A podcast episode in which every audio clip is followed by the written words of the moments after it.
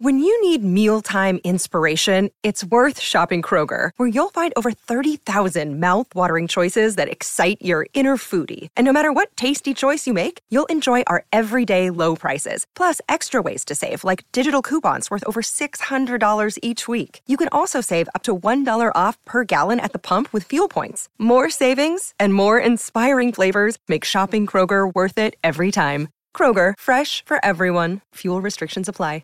Another day is here, and you're ready for it. What to wear? Check. Breakfast, lunch, and dinner? Check. Planning for what's next and how to save for it? That's where Bank of America can help. For your financial to-dos, Bank of America has experts ready to help get you closer to your goals. Get started at one of our local financial centers or twenty-four seven in our mobile banking app. Find a location near you at bankofamerica.com slash talk to us. What would you like the power to do?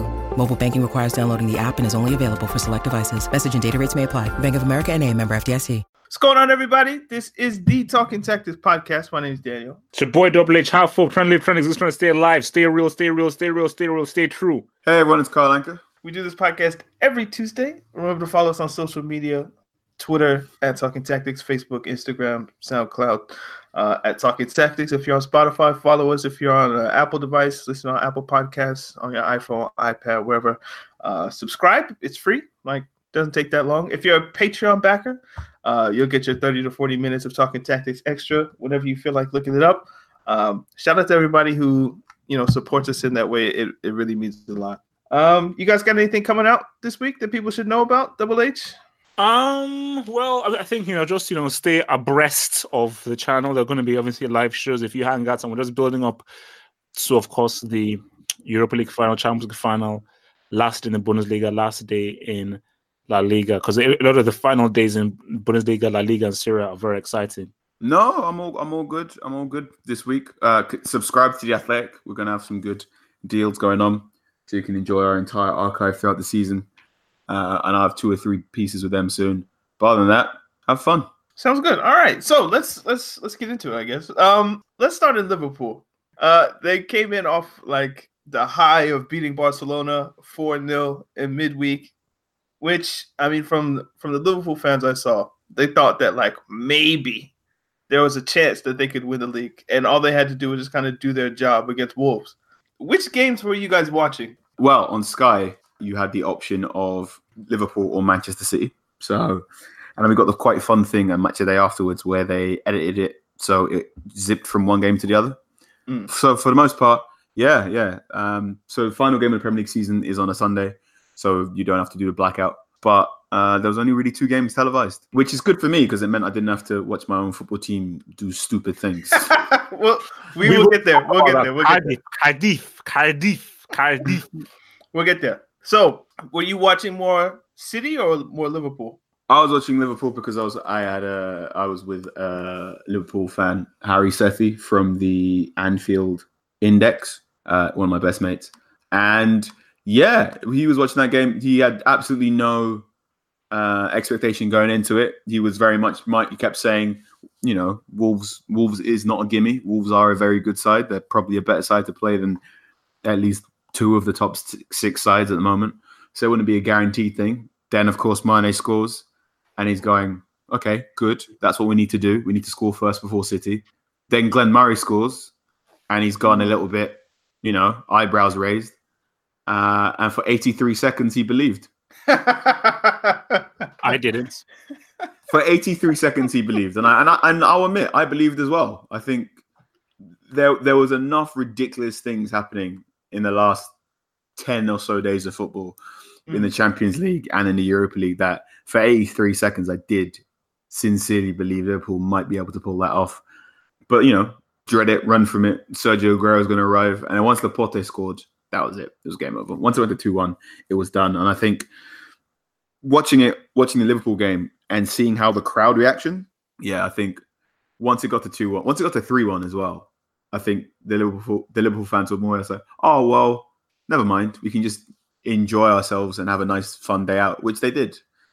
Credit to Liverpool for finishing the league with ninety-seven points. Uh, the Golden Glove Award. Two of the three players tied for Golden Boot. Uh, and only one defeat all season, and yet you still haven't won the league. Brutal. That's brutal. I mean, I mean, is it really? Is, I mean, is it really brutal? I don't, I, I don't think it is. Personally. They are the best losers in Premier League history. What does that mean? Basically, basically, basically, there are yeah, there are two other teams in Premier League history that have performed better than this Liverpool side. One of them is Manchester City last season, and then the one is Manchester City this season. It is unprecedented how good this Liverpool team is, and yet they come away with nothing, or maybe nothing. We'll see how the Champions League shakes out. But uh, they are, they are the greatest losers of all time. They have more points than Mourinho oh four oh five. Like, that was ninety-five points. And people say that That's... side's better than the Invincibles because, well, some people argue it, because they had more points and all that kind of stuff. Like, I think they only conceded fifteen or sixteen goals or something like that. Liverpool have more points than that side. Obviously, you could contend that maybe the Premier League was better back then, so it was harder to accrue points. But still, ninety-seven points, and you don't win. One loss, and you don't win. Yep. And the one loss was to... And the one loss was to the champions. So was to Manchester City. And and in that game, and in that game, bear in mind, it was, what, one point one inches goal line clearance from John Stones to clear it off the line? Yeah. That's it. You were you were, you were an inch, a literal inch away from winning the league. I don't like how you guys are sort of making excuses for Liverpool this season. Yes, it's amazing you go to ninety-seven points and everything. You lost. The life is about winners and losers. You're either a winner or you're a loser. They lost. There's no such thing as a great loser. You're a loser. And my thing about it is Liverpool should have gotten one hundred points or more. You you should have beaten Leicester City at home. If Liverpool went with their right approach and were positive, they should have beaten a team that they'd beaten three times last season, that is. Man City. So if they'd gone to attack Man City and gone to replay them, they'd have probably beaten them, because Pep admitted in his documentary that he was uh, he's afraid of Klopp's team. So a guy who said he's afraid of your team, why would you be defensive and actually sort of respect them? No, go and disrespect them. So I think that's there were a very chances for Liverpool to win this title, and they only have themselves to blame. So to say, like, look at man, look at how well we did, only one loss. Who cares whether you had one loss? Who cares whether you had that seven points? You lost, and you had a chance to win. So you only have yourselves to blame, because there were games that you should have won based on how well um, your team played. So you only have yourselves to blame. They've got a Champions League final to to look forward to, which they will win. Fair enough. Uh, I don't want to talk about them for too much longer. Let's talk about Manchester City and what may be and what may go down as one of the greatest squads in Premier League history. Surely not. Back-to-back Premier League titles for the first time since Manchester United did it. one hundred ninety-eight points over two seasons now. They play what? Play thirty-eight, won thirty-two, drawn two, lost four, scored ninety-five goals, only conceded twenty-three. Like, what, what, what do you want to, what, what should we say about Manchester City here? Cash, money, cars, clothes. Um, a lot of, no, no, no, look, no, it is, it is an amazing achievement, one hundred percent. But I always say, can you do it with Scunthorpe? That's well, that's my argument. Like, Pep, can you do it with Scunthorpe? That's, you know, but he has spent a lot of money, and despite how amazing an achievement it is, because it is bloody amazing to get one hundred points one season, ninety-eight points the next season. That that's that's flipping amazing. You can't spend this amount of money and get knocked out by Tottenham Hotspur in the Champions League, bro. We have to look at the to- the totality of the season. They will probably end up doing the domestic treble. It is an amazing achievement what he's done in the last two seasons, but there's an, there's an asterisk, which is in the elite competition you've been you've been chumps and flops and bricks. So perhaps, I don't know, we'd have to ask like a City or Liverpool fan, like, to really answer this question. You think they'd want to just swap lives for the past couple of years? We've and, and and and like, you could give Manchester City the two Champions League finals, and maybe they win one, maybe they don't. And then you give Liverpool, who haven't won the Premier League ever, and they've won the first division, I think, in nineteen ninety or nineteen eighty-nine or something like that. So they haven't won it in thirty years, essentially. They'd probably more want, what am I trying to say? Li- Liverpool yes. would rather have what uh, City have, and City would rather have what Liverpool have. My, my friend Jack Fitzgerald, who is a Manchester United fan, said the funniest conclusion is City win the league and Liverpool win the Champions League. So each person has what the other person wants. Yes. Um, yes. Yeah. To which, you know, City fans will still say, no, we still really, really care about the Premier League. But who knows? Uh, it, it's not for me to decide, because I, I support either Manchester City or Liverpool. I, and and I, they can both enjoy their wonderful success, innit? Go away. Yeah, but I'm pretty sure, like, if you talk to a Manchester City fan, to have Hope's point, you want to win the Champions League. Like, that's the only thing you haven't won yet. See? I think one, the interesting thing is Manchester City are, are look more likely to win the Champions League than Liverpool look to winning the Premier League in the future. I think this Manchester City machine is going to keep going in, in that incredibly depressing way that Have Hope talks about Juventus in Italy. No, no, no, no. This City side looks as if they've... What, the City side is historically one of the best defensive sides. The City squad is historically one of the best defensive ones because the way they press and, and that weird thing Fernandinho does. Um, they've got the triple tap goal. And if they haven't got the triple tap goal, they've got Kevin De Bruyne. And if they haven't got Kevin De Bruyne, they've got Bernardo Silva. And if they haven't got Bernardo Silva, they've got David Silva. And we've got David Silva, they've got Gundogan. And if they haven't got Gundogan, they've got Phil Foden. Like, there is too many cogs in this like juggernaut of a machine that leads a number of football fans, not just Liverpool fans, to think this is it. This is the beginning of a dynasty. This is this is not just back-to-back Premier League trophies, but three, four, five.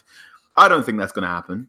But I think I think City fans are a lot more confident about the fact that, okay, we've won a Premier League, and then next season we can win the Champions League, as opposed to what Liverpool fans are doing right now is we're in a Champions League final, and maybe we can win the Premier League next year.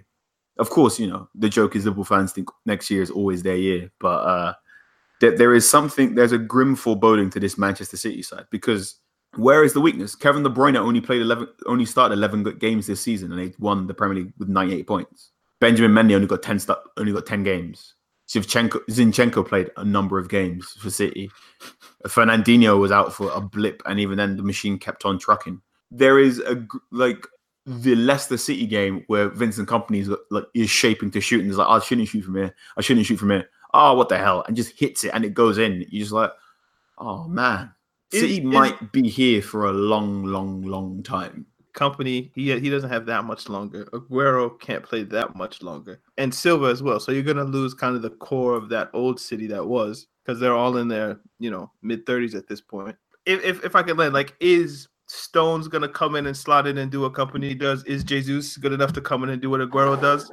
I think the worrying thing is, even if they don't, they can buy, buy someone else. They're covered in defense. Kompany doesn't have to start another game for City. Kompany can go upstairs and do his nice ambassadorial job. They've got enough between Laporte, um, Otamendi, and Stones, and possibly someone in their academy to, to do that. That'll be fine. Like, the big one is Fernandinho, but even then, Fern- Manchester City apparently have been in for this gentleman Rodrigo from Sporting Lisbon, and they still have Gundogan, Bernardo Silva, Kevin De Bruyne. That's the thing. They're stacked. Yes, City have a lot of money. To bring it back to what Hope said, City have a lot of money, but they've spent they've spent a lot of money very well. Manchester City haven't made a mistake in the Champions in in like the transfer window since Mangala. Mangala's maybe the, their last mis- big mistake in a transfer window. Yeah, I, th- I was on this podcast previously talking about how Juventus have made a lot of good decisions in a row, and how hard it is to do that. Um, but once you do, that's how you start winning three or four titles in a row. And City are getting there. Manchester United have made a lot of mistakes in a row, and now look. The reason why Pep was brought to Man City, at one hand, yeah, it is, of course, to have a um, foothold on domestic affairs. But you can't spend that amount of money and not even be in a Champions League semi-final. That's stupid. You've spent too much money to not actually not be in the Champions League semi-final. And if, let's say, we have a scenario that he wins, let's say, let's say he's here for three more years and he wins it like three, four, five years in a row, but he's he never wins the Champions League, I think ultimately it would be a failure. Well, I, I think he will. I, I don't. I don't. I think it's a lot more likely City win a Champions League than they don't. How so? Why so? That when they've not even appeared in a semi-final in three years. We know why Manchester City don't appear in semi-finals. That's because Pep Guardiola overthinks games and drops a bollock. And I think that he will learn. It's not because there's some sort of... The, the fatal flaw in City in the Champions League quarterfinal isn't because they're they're like P S G and suffer meltdowns, or isn't because it's Barcelona and they're old. The, the flaw is Pep Guardiola overthinks things. And that's something that is only going to lessen over time as he goes, wait a minute, hang on, what am I doing? Rather than, you know, the problem Barcelona have, which is we need to get rid of Coutinho and need to do this and this and this and this and this. City's problem is eminently solvable in a way that leads me to believe City will win a Champions League in the next World Cup cycle. Hmm. So okay, so let's let's let's project this. So over the next four years, as yeah. we kind of complained about Bayern doing the same, P S G to an extent doing the same, Barcelona kind of doing the same in, in La Liga, and certainly Juventus. Do we think that if you project the next four seasons, it could be City win three out of four, four out of four? I reckon more than half. Yeah, I'll say three. I'll say City are going to take three out of four Premier Leagues and one Champions League by twenty twenty-two. I'm not sure. I'm look Champions League. I'm not because guys are going to get stronger. Which like, ones? They have been City's best chance to win the Champions League because last season um, nobody was beating Real Madrid. Like it was just destined for, for them to, to win it those three times. You know, you can't say someone's destined to win it. Yep, they were. Even, even, like Messi looked destined to win it, and then was he really? Messi said he was going to win it in August, and he looked as if he was going to do it, and he got done by Trent. So, which means, which means, like he wasn't destined. Real Madrid That's not how destiny works because they they won three, so they were destined. Chel- That's no, no, not no, how no, destiny no, like, works. Like Chelsea in twenty twelve were destined to win it. If you look at like kind of the story, I don't know if Barcelona were destined to win it. That's not. But I, I mean, Chelsea were more destined than Barcelona this year, but I, I, I'm a little bit. Hmm? Um, but let's let's move on. We've talked about City and Liverpool now. Let's move on to uh, obviously City won the title by beating Brighton four one. Brighton are the big standout news. We always complain on this podcast about how news does, doesn't break on a Monday evening, but only gets broken on a Tuesday morning. But for once, Brighton did us a solid. Chris Hughton has been uh, relieved of duty. This is trash. You think it's trash? You disagree? Yeah, I disagree fully, one hundred percent. What did he do wrong? So he got you in the Premier League and kept you up two years. Like, Brighton's not trash. They shouldn't even be in the Premier League, and he's he's he's overachieved with, with those guys. Ooh, I disagree. For for the record, for the record, I've met Chris Hughton, and he is one of the nicest men I've ever met, and probably the nicest man in football. Wonderful, decent gentleman. Uh, does a lot of charitable work, kick it out. Very much at the forefront of the anti-racism campaigns in the U K. Grade A bloke. Brighton spent eighty million in the last two transfer windows, boys. Have they sold anyone? Not enough to recruit those to recruit that spending. They've spent a lot of money in the past couple of transfer windows. They have had a terrible, terrible twenty nineteen. As they are they are worse than relegation form for for for the calendar year of twenty nineteen. And they only stayed up by two points against, you consider the teams that went down. Huddersfield, historically one of the worst Premier League sides of all time. Fulham, not that much better until Scott Parker got involved. Uh, and, and Cardiff, which, now Cardiff, Cardiff's a side that doesn't deserve to play in the Premier League. Cardiff is a mid-table championship squad that's being held together by Neil Warnock's sheer force of personality. Um, Brighton should be doing a lot better than what they're doing, especially with the money they've spent. And especially when you consider a number of the players that he bought that he doesn't use. When you could look at elsewhere at the quality of, of manager in, in the bottom half of the Premier League, he is one of the more upgradable managers, which is which is sad to say. If if Southampton can get Hasenhuttl from uh, Red Bull Leipzig, and West Ham can boast Pellegrini, a uh, Premier League winner, and Newcastle can have Rafa Benitez, if Bournemouth can have Eddie Howe, if Burnley can have Sean Dyche, Brighton can get a better manager. Well, well, I've just heard in the news that they're going for the Swansea manager, Graham Potter. He's better than good. Chris Hughton? Yes. unfortunately, unfortunately, yes. Unfortunately, yes. Like the, uh, and I think this is probably one of the best. If you read the statement that Brighton released about why they've done it, and they said we we very much would like to thank Chris Hughton for getting us promoted and keeping us up twice, but we believe that we've been in a downward trajectory of results ever since twenty nineteen. Um, we wish him all the best in the future. La la la. Uh, I think this is probably the best thing to do. They're like, right, we finished seventeenth. We need to get in a new manager, a manager that can use all of the Premier League quality players we spent in the last couple of transfer windows, and, and someone that can release the handbrake on our football team. They're going to get relegated. Whoever they hire is going to be sacked by December because they don't have the loyalty of the club of like, yo, you kept us up. So that's that's that's probably why Chris Hughton stayed on, is because you brought us up from the championship, so we're loyal to you in some kind of way. If you put a well, new manager this season and the exact same results, that manager doesn't last until the end of the season. The really the, interesting because there's there. no loyalty. So whoever they hire isn't going to fix this problem, and they're going to be sacked, and Brighton are going to be relegated next season. You mentioned Cardiff. Can we just quickly talk about uh, your team losing two deals to Cardiff? Bro, that's an L. No, no, no, no. Oh, man, what the that's an L. What the hell? It's a disgrace. Back to back. Yeah. bro. Yo, like people were so concentrated on, on on like Liverpool and City and whatever, but I was like, I was tuned into the United game just to see like the devastation. I, I I didn't even watch the Chelsea game. I watched like the last ten minutes maybe, but I was just like, yo, what's going on with this United game? Like y'all were trash, trash, Garbaggio. Run it back, run it back. To, to, to Carl though, because remember Carl did call it about this whole Ole Gunnar Solskjaer thing, and I think he may be right. I think he may be right.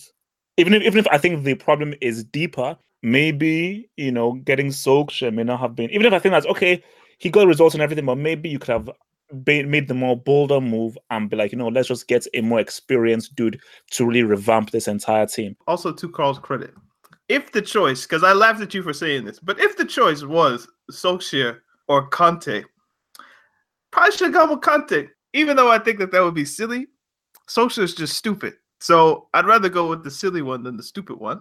You feel me? Um, Manchester United were terrible. We're terrible. We got mad I, questions you, on them, by the way. Now, please remember what I just said about why Chris Hughton should have been sacked, because he kept them above a Cardiff side. And like, what was it I just said?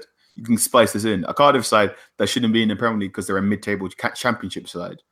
And yet they beat Manchester United with relative ease. The goal scorer for Cardiff, let me get his name up. We don't even know these guys' names in A P G. Nathan, Nathan, Nathaniel Mendes-Lang has scored more goals at Old Trafford this season than Alexis Sanchez. Sanchez, man, your boy. Right. Chairs, man, Nathaniel your boy. Nathaniel Mendes-Lang scored two, scored both goals in the victory for Cardiff over Manchester United. Those two goals mean he has more goals at Old Trafford than Alexis Sanchez, than the highest played player in English football, Alexis Sanchez. Right. I mean, like, what is wrong with me? How United went out sad. four hundred K a week. United four hundred K a week to be a Class A brick. Is, this is bad. This is really bad. Is really bad. Uh, no, no, no. This is horrible. It's not bad. This is horrible. I got in a really interesting conversation with a friend recently. You said, "Is this squad better or worse than David Moyes' one? Is this better or worse than David Moyes' one?" And there is a very good argument that this is a worse season than the Moyes season. It's hmm. it's the same amount of wins at home. It's the same amount of wins away from home. It's a similar goals conceded record as well. It's uh, it's bad.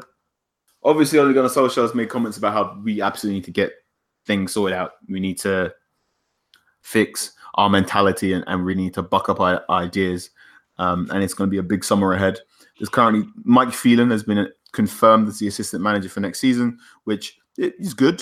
It makes me makes me happy. You know, Mike Phelan was Alex Ferguson's last assistant manager, and I absolutely believe Phelan was one reason why when Solskjaer was the interim, they had that good manager bounce because Phelan was doing a lot of good work there. So that's good. I'm also hearing rumours that Darren Fletcher could be the uh, the next director of football, which makes me less happy. Uh, um, they're linked for a left winger from Swansea who seems to be all right on all the all the all the match highlights I'm I'm watching right now. Don't get suckered in with the with the YouTube comps, man. I'm trying not to watch too many. What, what, what I thought what I thought was really interesting was Solskjaer's post-match comments, where he basically went, "Look, we're not in competition with Liverpool and Manchester City. Those two are are, are off. They're they're on a different plane." There he goes. The mm. disappointing thing was the, the race for top four. So we were on a level with with Arsenal and Chelsea for a little bit, and, and to a lesser extent Spurs, and we came nowhere near close. And I think and he said we need we need to get to a level, because we're not as good as those teams, which, you know, I said it on this podcast and Paul said it on this podcast. He said it's not a top six, it's a top five plus Arsenal. And, and in actuality, that's it's... Really, it's that's really rude. In actuality, it's a top five plus Manchester United. Because you look at that top six, you look at that top half of the Premier League t- table. City are going to be fine next season. Liverpool are going to be fine next season. Chelsea will be interesting with a transfer ban. Tottenham Hotspur will improve. Arsenal will be interesting because they're gonna they've lost Aaron Ramsey, but they'll probably have fifty million, and Emery will probably have more say in what he's doing. Wolves are going to get better. Everton seem to be sorting themselves out, and Leicester are going to get better. So where does that leave United? Eighth. Are United are United going to kick on and push for top four, or are United going to get caught in a massive melee with Wolves, Everton, and Leicester City in the battle for seventh place? this This can't happen, man. This can't happen. This is Manchester United Football Club. This is like the most legend. Well, I mean, you could ha- have an argument with Liverpool, but like the most legendary club in English football, man. You can't be in in and amongst a conversation with Wolves, Leicester City, and Everton. Like that's just, it's not it's not right. Uh, I've had people joke with me that um, Solskjaer's going to get sacked by Christmas. I ain't laughing no more, bro. All right, all right, all right, all right, guys, guys. We have we have a couple Manchester United questions, so so we'll do it this way. Someone asked, "Will Ollie survive till Christmas?" I think he'll make it till Christmas. He'll make it to at least the, the end. He'll make it to the, by in the summer. He, yeah. So I, they're going to give him at least three hundred million to spend, which is fascinating. Um, but but I think no matter what happens, Solskjaer, unless there is an absolute catastrophe, will be get will be given to, until the end of the Champions League group stages. Shout out to our listeners, bro, uh, for asking questions. How how long until Ollie crashes and gets taken off the wheel? Well, I think well, this is the thing. This is the really annoying thing. Why did they hire him now? Why did they make him permanent manager after they lost? Because those you guys two games? got gas. Y'all got thought gas, y'all actually beat P S G because y'all were good and not because P S G are perennial bricks. Like True. This is the problem. You, you, it's the wrong measuring stick. You were beating all these mid-table clubs. I think you guys beat Spurs. And then you got P S G, and people just – you guys got delirious. Everyone went crazy, and you guys gave it to him when you could have just kept the good thing going, kept him interim until the end of the season, and then you make the decision. That's correct. That's what you should have done, especially now that uh, Pochettino is making noises about how he might leave Spurs if they win the Champions League. They're not winning the Champions League, man. So. All right. I think, he, I think he's teasing. But, yeah, I think – I think yeah, it, it, it I think – Solskjaer has until Christmas, and then some serious questions are going to be asked. All right, and then this is a more constructive question from that Mesh guy. Can United build a decent team with the current board slash owners in place? Right now, it seems United don't have a vision that connects the boardroom to the dressing room. You're correct. Question asker.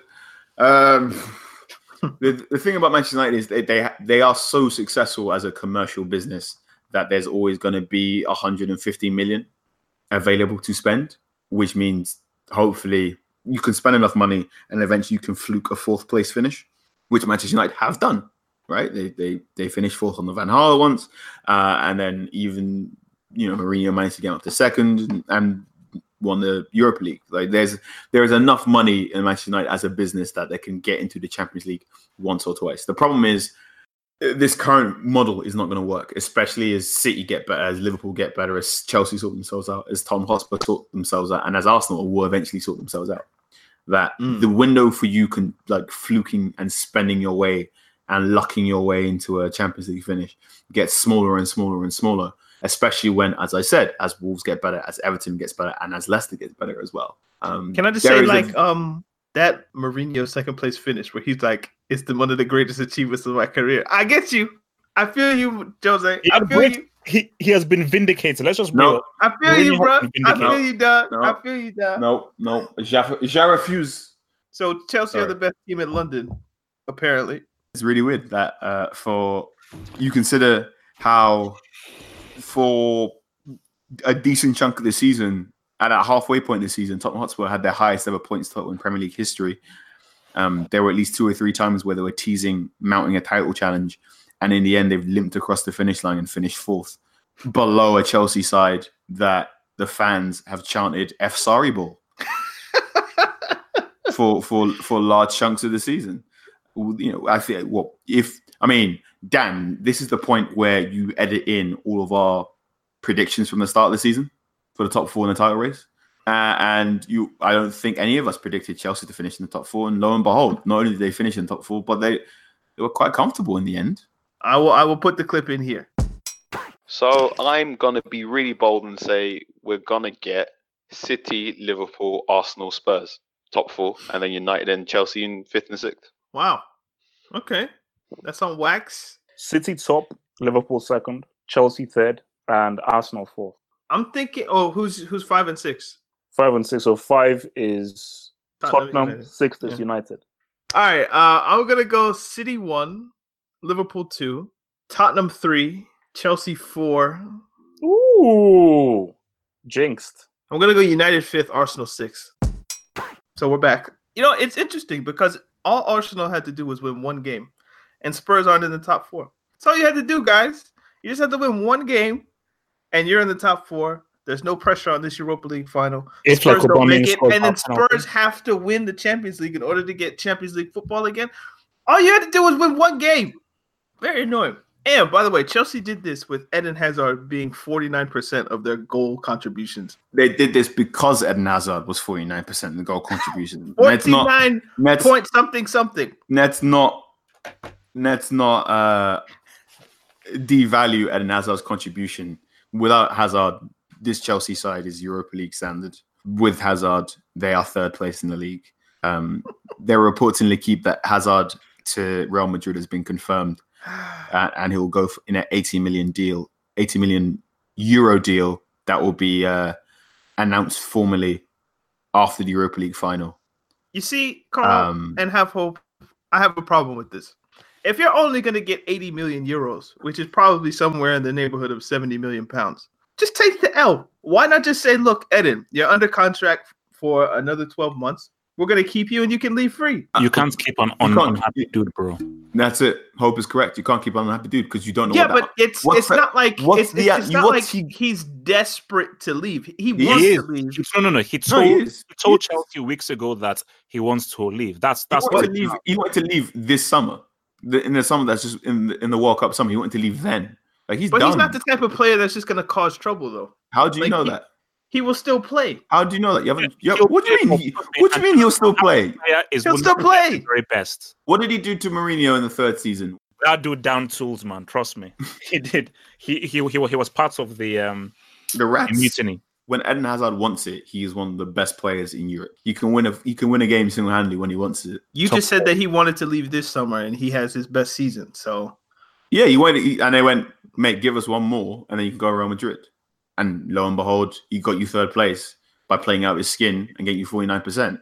It's done. You He did the thing you begged him to do. You went, give me one more year and you can get your deal. So that's what you got. If, if you turn around and say, actually, if there was no, a gentleman's agreement that we will sell you no matter what, then fine. Then then you have to let him go, just as a as a point of principle. And I would be angry if I found out that Chelsea kept him when they said they would sell him. Like, that would be trash. If there isn't an agreement, like a gentleman's handshake or what, whatever the case may be, why would you sell him under these circumstances? Because I imagine Chelsea didn't know they're going to have a transfer ban. Right, eighty million for a twenty-eight-year-old is is good business. And just because Bro. it's eighty million, it's not eighty million that immediately goes into your transfer kitty fund. This is something football fans really need to understand. Ronaldo I wanted was, two fifty-five. I wanted two fifty-five. Ronaldo's one hundred million and he's thirty-three? Sometimes they're levels. They're not levels. But let's keep moving on. You you you got, you got your third place. You got Champions League football and you got a Europa League final. And uh, you were chatting a lot of nonsense about that manager. And you managed to get there anyway. So I think the interesting thing now is how long does Sarri stay? Because he doesn't seem like he enjoys it very much. And and Frank Lampard is out there. Frank Lampard better stay away from this, bro. I, I can't take a sacking of Frank Lampard. Like, oh, I, I, oh, so you are a Chelsea fan? I bro, for the last time. It's going to be a process, man. It's a process. Like, if you're not a Chelsea fan, stop trying to be all clever. Just, just admit what you are. No, bro. no, I, I am, I am. But, the, but here's the thing: like, how do you let go of something that you've been in for like twenty years? You it's don't. hard. It's difficult. So, like, you have to do it gradually. Accept your club with all its flaws. And nah, know, I can't. I can't. You I can can't, talk. Like, hope. You can talk. I, no, no, no, no, no. Different, different. I, Sorry, I, was, uh, I saw the celebration. Um, as like someone sent me the link to the YouTube of your uh celebrations when Kepa saved. Mm. Like, come on, man! Like, you went crazy. No, no, no, no, no, no. I mean, no, no. I mean, complicated. No, no, no. Okay, let me explain that. That that that can be explained. I, I need this for my narrative. I always have these narratives that, that that I need. I need the Hazard in one of the greatest individual seasons based on goals and assists to deliver Chelsea the Europa League, then everything that I've said has ha, has has has fully come to, to pass. So I need this for my narrative. And you know how annoying it would have been if Chelsea were to be knocked out in a semi-final against flipping Eintracht Frankfurt. Shout out to Okocha, who played for, for Frankfurt, scored the best goals for Frankfurt against your boy Oliver Kahn. But still, um, that would have been extremely annoying if they went out against Frankfurt. And I think a Chelsea-Arsenal Europa League final is extremely exciting. That is bloody exciting. Oh, very briefly, I mean, I don't know. Look, let me just put this out there. First time ever that a league has provided all four teams that will be competing in the Champions League and UEFA Cup. What does that say about the Premier League? Best league in the world or nah? It says the Premier League has some of the best coaches in the world. I, I hate this narrative of, oh, the Premier League is the best te- uh, the best league in the world because they have four teams in the finals. If I got this correct, Liverpool won four nil against Barcelona in one of the ultimate collapses that has ever happened in the history of football, and nobody saw that coming. If I'm correct, Tottenham, with the last kick of the game, beat Ajax to get in this final, if I'm correct. Yep. Uh, Chelsea needed penalties yep. to beat Eintracht Frankfurt uh, to get into the uh, Europa League final. I guess we could give Arsenal credit for demolishing Valencia, I believe, seven three on average, on aggregate. What are those things called? Like... Uh, when you bet and you do like multiple bets at the same time, it starts with an, an accumulator. A, an accumulator. If you did an accumulator of all those things happening, what what would the odds be? Long. Insane. I don't, I don't even look at the odds. They would be insane. So it, it's, it's, my thing is that the fact this that, is more random than it is anything concrete to say but, the Premier League is X Y Z. I don't think the Premier League is the best league. I still say that technically it's La Liga. From top to bottom, technically La Liga is the best league in the world. The best brand, if you're looking for excitement and for marketing, it's the Premier League, sure. Premier League people who now want an argument to say that the Premier League is the best league in the world, this is an argument that they can use. You can then dispute it by saying, okay, look, it's about luck, these things happen. But there's never been a league that has provided all four teams competing. And my thing is that who cares how they did it? They won. Who cares whether it's a crazy collapse or last kick? They won. They beat them. And four teams from the same league are going to com- compete in the thing. And I don't think we may ever see that ever again. Like the, it, it came close for La Liga when I think it was Sevilla, um, Real Madrid, and Atletico. But yeah, look, man, it's um, it's it's an it's amazing a- achievement. But I'm saying you're three kicks essentially from having a Dutch team, a Spanish team, a German team, and an English team. I, f- I feel really bad, and I've said this before, about you, you cannot use cup competitions to make grand sweeping st- statements about stuff because cup competitions inherently rely on, on a sense of randomness, right? If if you pull it too far, to, Ajax at the post twice in that game against Spurs, as as Hope said. You know, even though Hope is a result is king, Mourinho, zealot, um, the, these it, Danny, it, stop it laughing, is, stop laughing. It can be hard.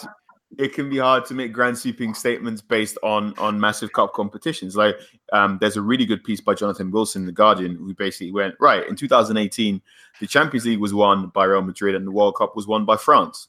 Neither of those teams play what we believe is the best or like the modern version of football. There is an incongruous connection between who wins the biggest cup competitions in European football and who wins the big leagues. So I don't want to do that. But what I will say is the Premier League absolutely has the best managers in the world. Southampton, the team that finished... Let, let, let me guess, they finished thirteenth. No, I think no. fifteenth. I think. South, Southampton finished sixteenth in the Premier League table. Wow. And they and they took Red Bull Leipzig's manager, right? Red Bull Leipzig, who is currently in... Uh, or fourth? They're third in the Bundesliga, right? Mm. Uh, you want to look at Huddersfield. Huddersfield got rid of uh, your man, whose name I completely forget. Wagner. Wagner. David Wagner. David Wagner's just been announced as the new manager of Schalke. Is it? Okay. Yeah. Right. If you want to, that's that's the Premier League strength. And yes, Hope is correct. Like the Premier League is the absolutely best branding in the world. Or you consider Rafa Benitez, someone who won La Liga with Valencia, is managing the thirteenth best side in, in England in Newcastle United. That's what you're talking about in terms of what, what does this teach us about English football? It teaches us that English football has the best brand, which means they can hire the best employees, which means you can hire the best coaches. That's it. English football in the Premier League has the best coaches in the world. It does not mean it is inherently better or worse than any other league. And I still get mad every time Hope says technically because I don't know how he measures technical ability on, on, on, on a league my- scale. He will no, tell no, you. My thing sure. is just like based. I know you've done it. I know you've done it. We've done this on a we've done this on a previous podcast. Let's keep it moving. La Liga, La Liga, La Liga. Oh, so, so, okay, so like, just go, how do you guys feel about like the whole British exceptionalism thing? It's really funny. People, it's happening. It's really happening. It's people funny. from it's like happening. the Conservative Party and the, the Brexit Party are just like, hey, we have. I'm not even going to try to do an accent, but like we have four teams. We don't need to be in Europe. Da, da, da, da. It's very funny. It's do you know how thick and stupid Brexit. he must be to use that as an argument? You stupid idiots, man. I agree with Have Hope. I agree with Have Hope. I, I I knew it would happen, and I put out a tweet, but I was too late. There was already some guy. I don't I, I don't know their names, but he was already like, who needs Europe? F that guy. All right, so what's next? I mean, I've, I've run out of topics. Like, I have to say this briefly before we just go to the next point. Just to the morons, because this is just literally burning on my head. Those morons that just said about, oh, who needs thingy? So a Dutchman and a Belgian helped Liverpool get to the final. A Brazilian helped Tottenham get to their final. Um, a two Frenchmen helped Arsenal get to their final. And a combination of a... Okay, okay, okay. An, an Englishman scored the, the, the first goal for one one, but, in, but during the one one in penalties, a combination of a Belgian, a Brazilian stroke, Italian, and a Spanish person and a Brazilian person helped... Um, Chelsea gets to their final. So, yeah, who needs Europe or the world? Thank you. I just wanted to just say that. Thank you. Morons. Let's make let's make some wild predictions. Where what's football going to look like at the start of next season? Liverpool oh, Champions boy. League winners, and Hazard has to win that Europa League, even if Arsenal are the favourites. So you yeah, think Arsenal I, are the favourites. Um, Interesting. Yes. Oh no, no, they are no. Like Aubameyang, for some strange reason, has decided to now become a goal-scoring freak, which spells bad news for Chelsea, and that's defense, and Chelsea will not attack. So I just think that Arsenal, first of all, Emery has won this three times before already. When Chelsea beats Arsenal, that was, I think, Arsenal's second game of the season. When they played recently, Arsenal beats Chelsea. So in terms of what have you done for me lately, yeah, Arsenal, we we we beat that ass lately. So I just think that, like I said, an Aubameyang, that's that's a scary strike partnership. And that's, on a separate note, can we go back to two strikers, please? That's what that's that's what I want to know. Let's stop this whole lone striker crap and inside fours. I want to go back to two strikers. Do you guys think the world's ready for a? Do you guys think the world's ready for a Spurs Arsenal Super Cup? No, I don't think anyone is. Oh man! Oh, Carl, I was gonna ask you this. Like, so your your pops is a is a Spurs fan, right? Yep. So how is he? How does he feel about his team being in the Champions League final? Have you asked him? He's overjoyed. He can't. He's struggling to. So he doesn't. He doesn't. He famously doesn't watch. Well, my friends know he doesn't watch any of the big Spurs games live because he doesn't. He's too he superstitious, yeah. and he doesn't watch it. So, um, yeah, he didn't watch it. No, he did. He did. He watched. He watched the Ajax game because he thought it was a foregone conclusion. But I messaged him just after Lucas scored and I said, "How are you?" And he didn't respond until the day afterwards, because I, I, I imagine his head was uh, quite gone. Mm. Oh, right, bear so... in mind, bear in mind, my dad currently lives in Amsterdam. Yeah, interesting. Um, all right, this is interesting, kind of to the championship though. Uh, Theo Season Mosby, how far would Bielsa ball go initially in the Premier League if Leeds get promoted? I don't know. Ask me when Leeds get promoted, and I'll be able to tell you. Do we are we gonna go into like championship playoff coverage? The championship playoff uh, first leg's already done. Leeds beat Derby one nil and Aston Villa beat West Brom two one, which leads me to believe that's probably what should have happened. Villa Villa are a better side than West Brom right now, and Leeds are a better team than Derby. Obviously, we know Bielsa knows everything about how to beat Derby because of Spygate, which I still think is amazing. Um So a uh, Leeds Villa Leeds, final is what we're looking at. Leeds Villa final. Leeds, Leeds probably should. Leeds absolutely threw away automatic promotion, as far as I'm concerned. Bielsa should have been backed in January because they look absolutely knackered now. Um, they they have real problems converting their chances. I think they're something like in, in sixteenth place for converting chances in the championship table, which shows one how effective Bielsa's football can be, uh, and two, how exhausting it can be as well. Um, there's a really good anecdote from Ben Mendy when he was at Marseille with Bielsa, where he says most shooting drills you get in professional football, you'll get ten, fifteen, twenty balls to to to shoot from wherever you want.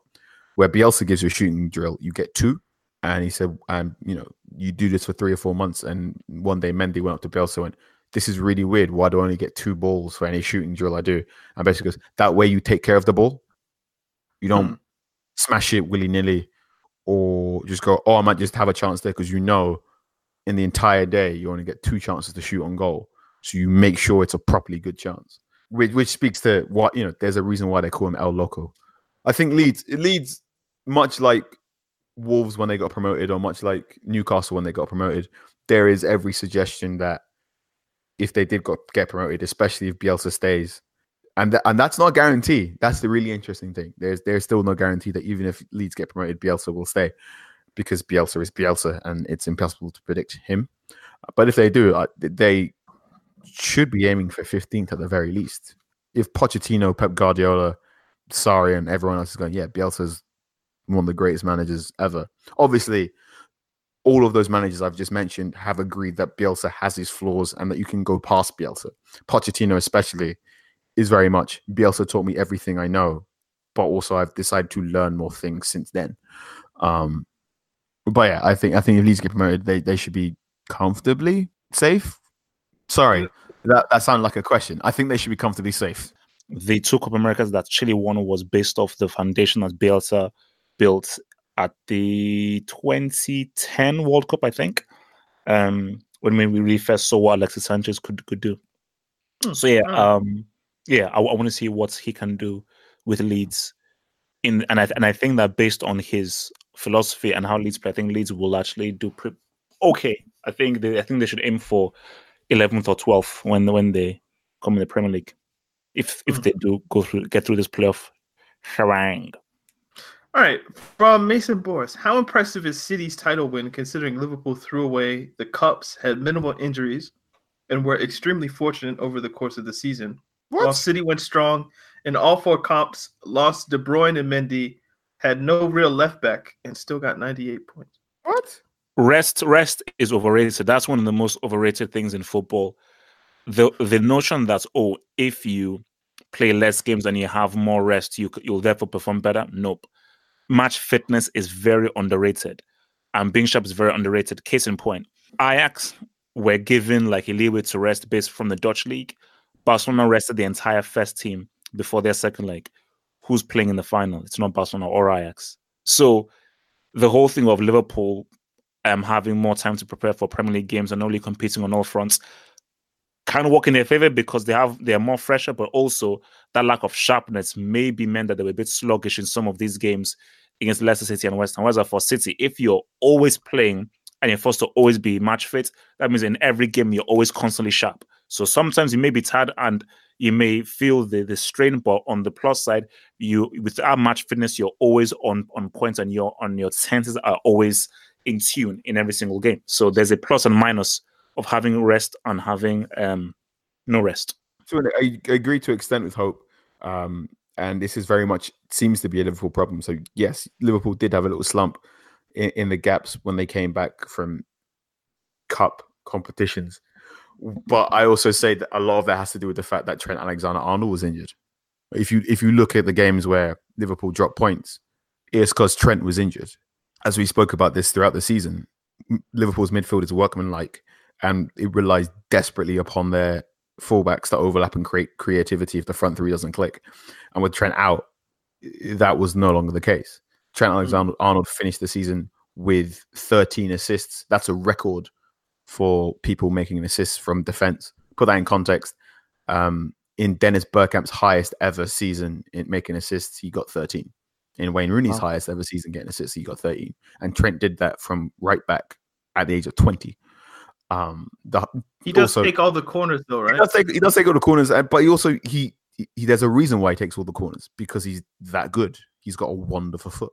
I I don't want to get into this whole thing about Liverpool bottling the title because blah blah blah blah blah blah. Look, mate. Yes, there was there was a point in time in the Premier League in the Premier League table where Liverpool was seven points ahead of Manchester City. Asterix. Manchester City had a game in hand. They won that game. That gets cut down to four, and then from then on it just it, then from then on it basically became a race of can Liverpool beat City, which they didn't, and then it became one point, and then after that they drew. Right, that's you can call that bottling if you want. Blah blah blah blah. You can talk about the fact that there were only three times in Premier League history where the team that was top at Christmas didn't win the Premier League, and in all three of those occasions, that team was Liverpool. I can say wow. those things. Those things are facts. But you want to talk about City? Oh, City lost Kevin De Bruyne to injury. Liverpool lost Trent Alexander-Arnold. Oh, City had this X Y Z. Liverpool didn't have Axe Oxlade-Chamberlain all season. Oh, City had this, had this, had this. Like, Liverpool didn't have Oxlade-Chamberlain all season. Trent Alexander-Arnold got injured. Joe Gomez got injured as well. Like, it's it's hard for me to say Liverpool had it worse than City. And what I want to say is just this is what it takes to win a Premier League, right? Your best players will get injured.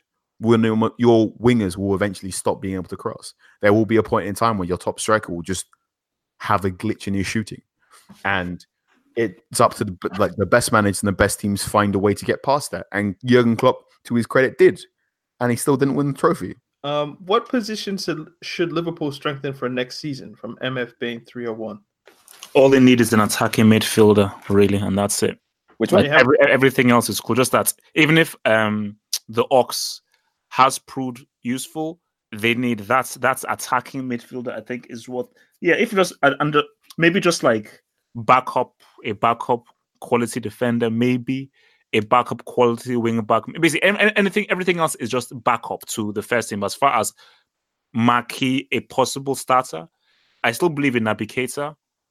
Ox, will he still be sharp after injury? Try and try and look look for that attacking mid midfielder that can create. There was rumors that Liverpool would be in for uh, Matthijs de Ligt, the Ajax captain, the nineteen-year-old.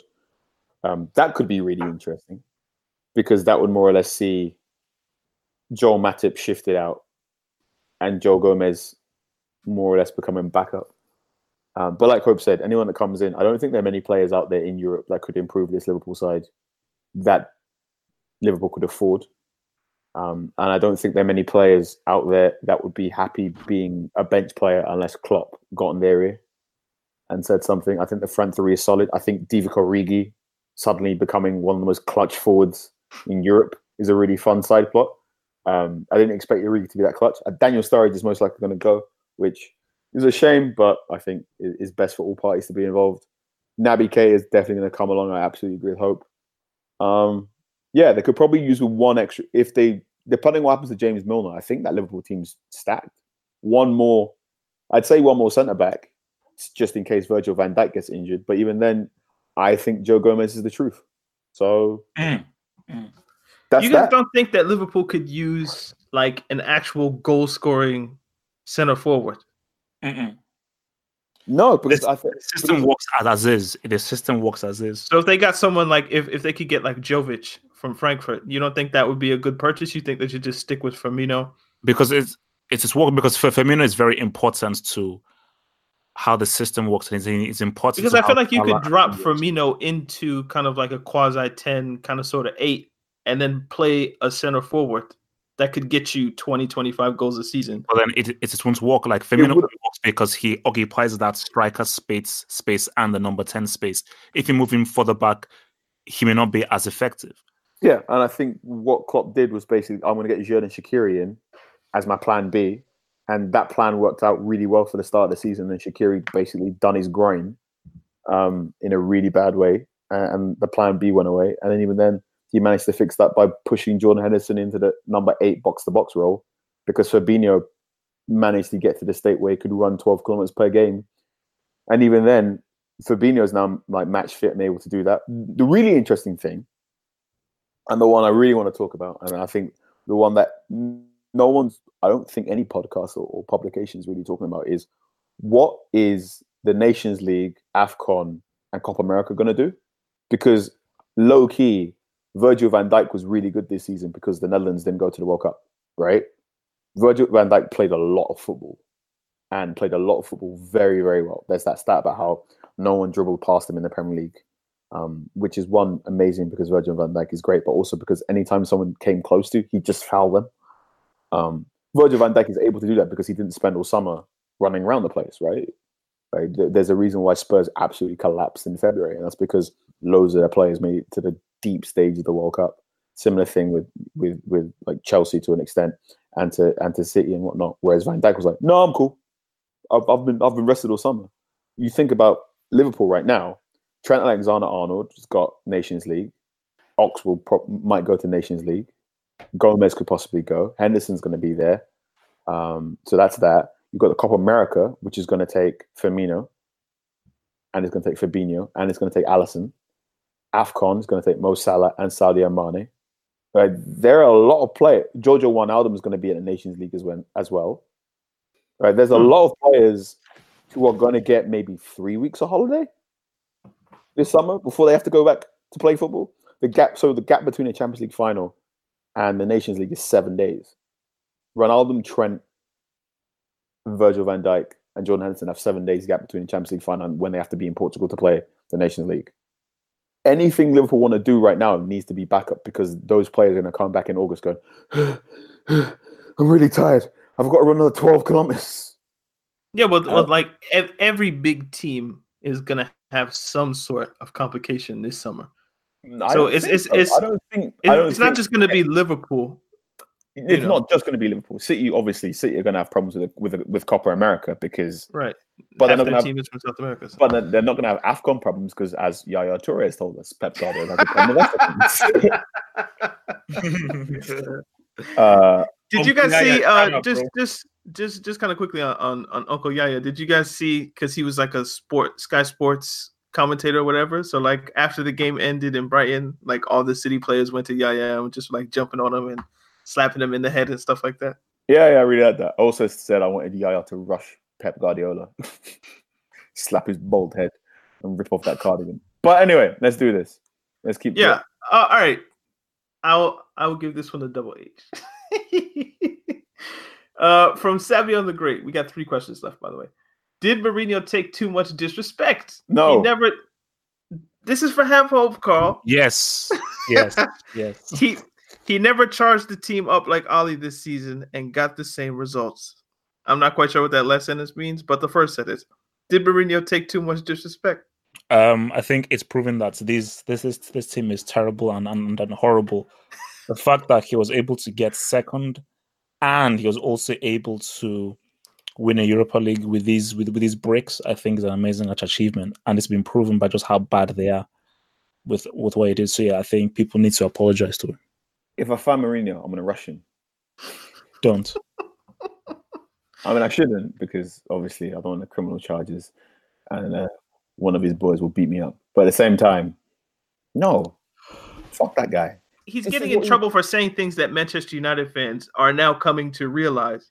So so maybe you could have the argument that if you see something, that doesn't necessarily mean you should say it. But he wasn't wrong in that the players weren't good enough or they weren't playing as hard as he thought they should have. Because but, even when because even now when uh, they have a manager they like uh, or they liked, the, the same problems are appearing. We've done this before. If if the squad isn't good enough, surely you have to point to the guy who's in charge for five transfer windows. If they're not trying hard enough, surely you have to point to the guy who was in charge for five transfer windows. Like, this is my thing. And the reason Solskjaer dropped off is because they were absolutely knackered from that warm winter training. Because Solskjaer's gone, wait, none of you can run. And this is what, like, this is the next big thing for United. They need to learn how to press.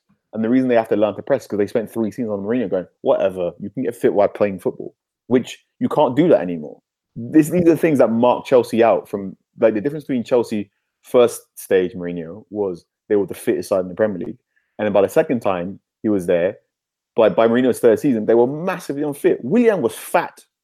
And I use that with no hyperbole. Willian was overweight by the third season of Chelsea because Mourinho just doesn't give a crap about player conditioning anymore, where we now know player conditioning is really, really, really, really important to no matter whatever you want to do in football. There's a little caveat no, to that. No, no, no. This is the thing. Like Mourinho's, this is how Mourinho gets you. This is how Mourinho gets Real Madrid fans to hate Casillas, how he gets Chelsea fans to call uh, Diego Costa and Eden Hazard rats and whatever. It's because even when he's chatting nonsense, he's doing it from a seed of truth. And I'm and trust me, I've watched this manager long enough. He's not doing it for your own benefit. He's doing it to save himself. But the, of course, like of course, there's like uh... stop being beguiled by the PlayStation and realize he's a shit dad. But the but but the no, point is no, like but the but the stop beatboxing. He's right. No, he's not.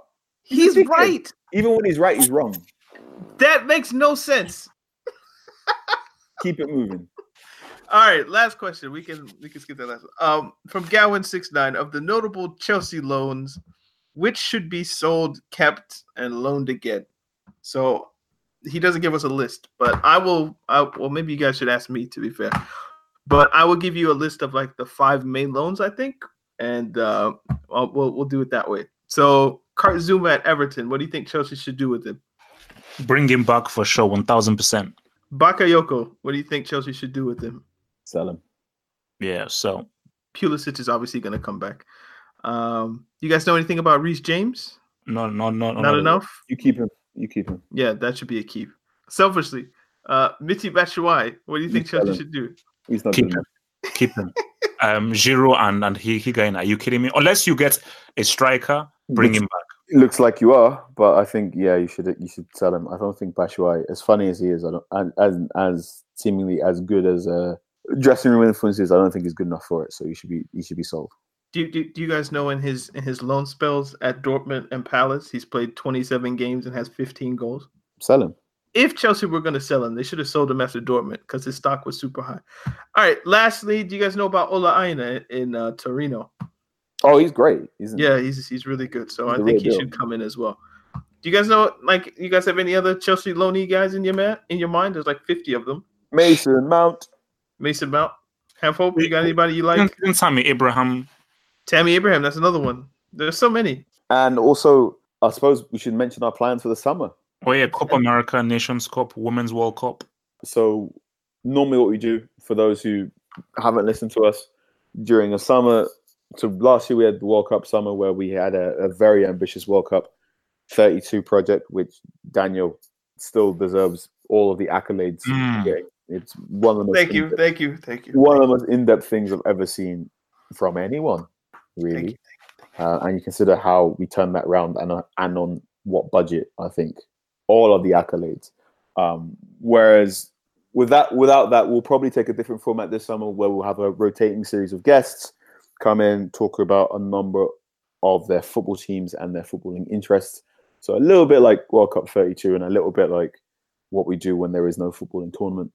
Um, I unfortunately won't be on as much as I would like to. I might pop in every sixth episode because I have to do a lot of writing by the start of next football season. So this is a, uh, I'm not going to say goodbye, but I'm going to say this is a semicolon on our time together. And I might come back soon, maybe later, but I, I will turn up again eventually. And it's been a pleasure, listeners. It's been a pleasure, Daniel. Have hope. It's been an interesting series of duels with you this season. Um, and the rest, I hope you enjoy yourselves this summer. I recommend everyone watch at least one game of women's football this summer. Everyone watch one game of Copa America. Everyone watch one game of the Nations League. Everyone try and watch the playoff final. Everyone watch one game of AFCON. Everyone watch the AFCON final on top of that as well, because we think AFCON's amazing. And that, I think that might be it. Do you want to do like end of season awards? We can do that after the Champions League final. We can okay. just get rid of all the awards there. But I did forget. I almost forgot. We do have a Talking Tactics Fantasy Premier League thing. Ooh. So let me just go through the top ten. I'll, I'll give you guys the top ten. We'll start at ten. Eddie Bagshaw, number ten. Franklin H, number nine. Josh Heap, number eight. Walt Fowler, number seven. Patrick Hewland, if I pronounce anybody's names, apology. Number six. Andy Cook with an E. Five. Tony Corona. Number four, Matthew Reeve at number three. Number two, Ben Marshall. And the winner of this year's Talking Tactics Invitational is Brian N. Bent oh. Arrow eleven with two thousand four hundred forty-eight points. Damn. Well done, bro. Which is a lot. Um, now, where did I finish? Out of one hundred thirty teams, I was ninety-ninth. Oh, buddy. Let me find you. And Carl, Carl, you got two thousand at least. Carl was sixty-third. Decent. So yeah, shout out to Brian for, for winning this year's uh, Talking Tactics Fantasy Premier League thing. We will do it again next year. I'm getting kind of better because I feel like last year I was like way more at the bottom. So I finished it's, it's, with it's, the highest ever points total I've ever got in fantasy football. In, in in this is my fourth season of fantasy football, and this is my highest ever points total. This is also the lowest I've ever been ranked. So um, it's it's it, like uh, it's a slog. A slog everyone's is the word. Like you have to remember every week to fix your team, and that's the problem. It it it require it actually requires a bit of thinking and work. So yeah, so shout out to Brian. I just I I felt we should have probably did that now. So yeah, uh, remember you can follow us at Talking Tactics on Twitter, Instagram, Facebook, SoundCloud. If you're on Spotify, remember to follow. Um, if you're on an Apple device, subscribe. It's free. At Patreon's backers, you'll get your thirty to forty minutes of Talking Tactics extra. Uh, whenever you feel like looking it up, basically. Carl, where can, where can people find you? Anchorman six one six. Double H, where can people get you? Um, head to the website, half full football hot dot com. You can see all my socials on there. Talking Tactics Podcast. Sometimes funny. Sometimes serious. Always football. We'll see you guys next week. Peace. Peace. Sports Social Podcast Network.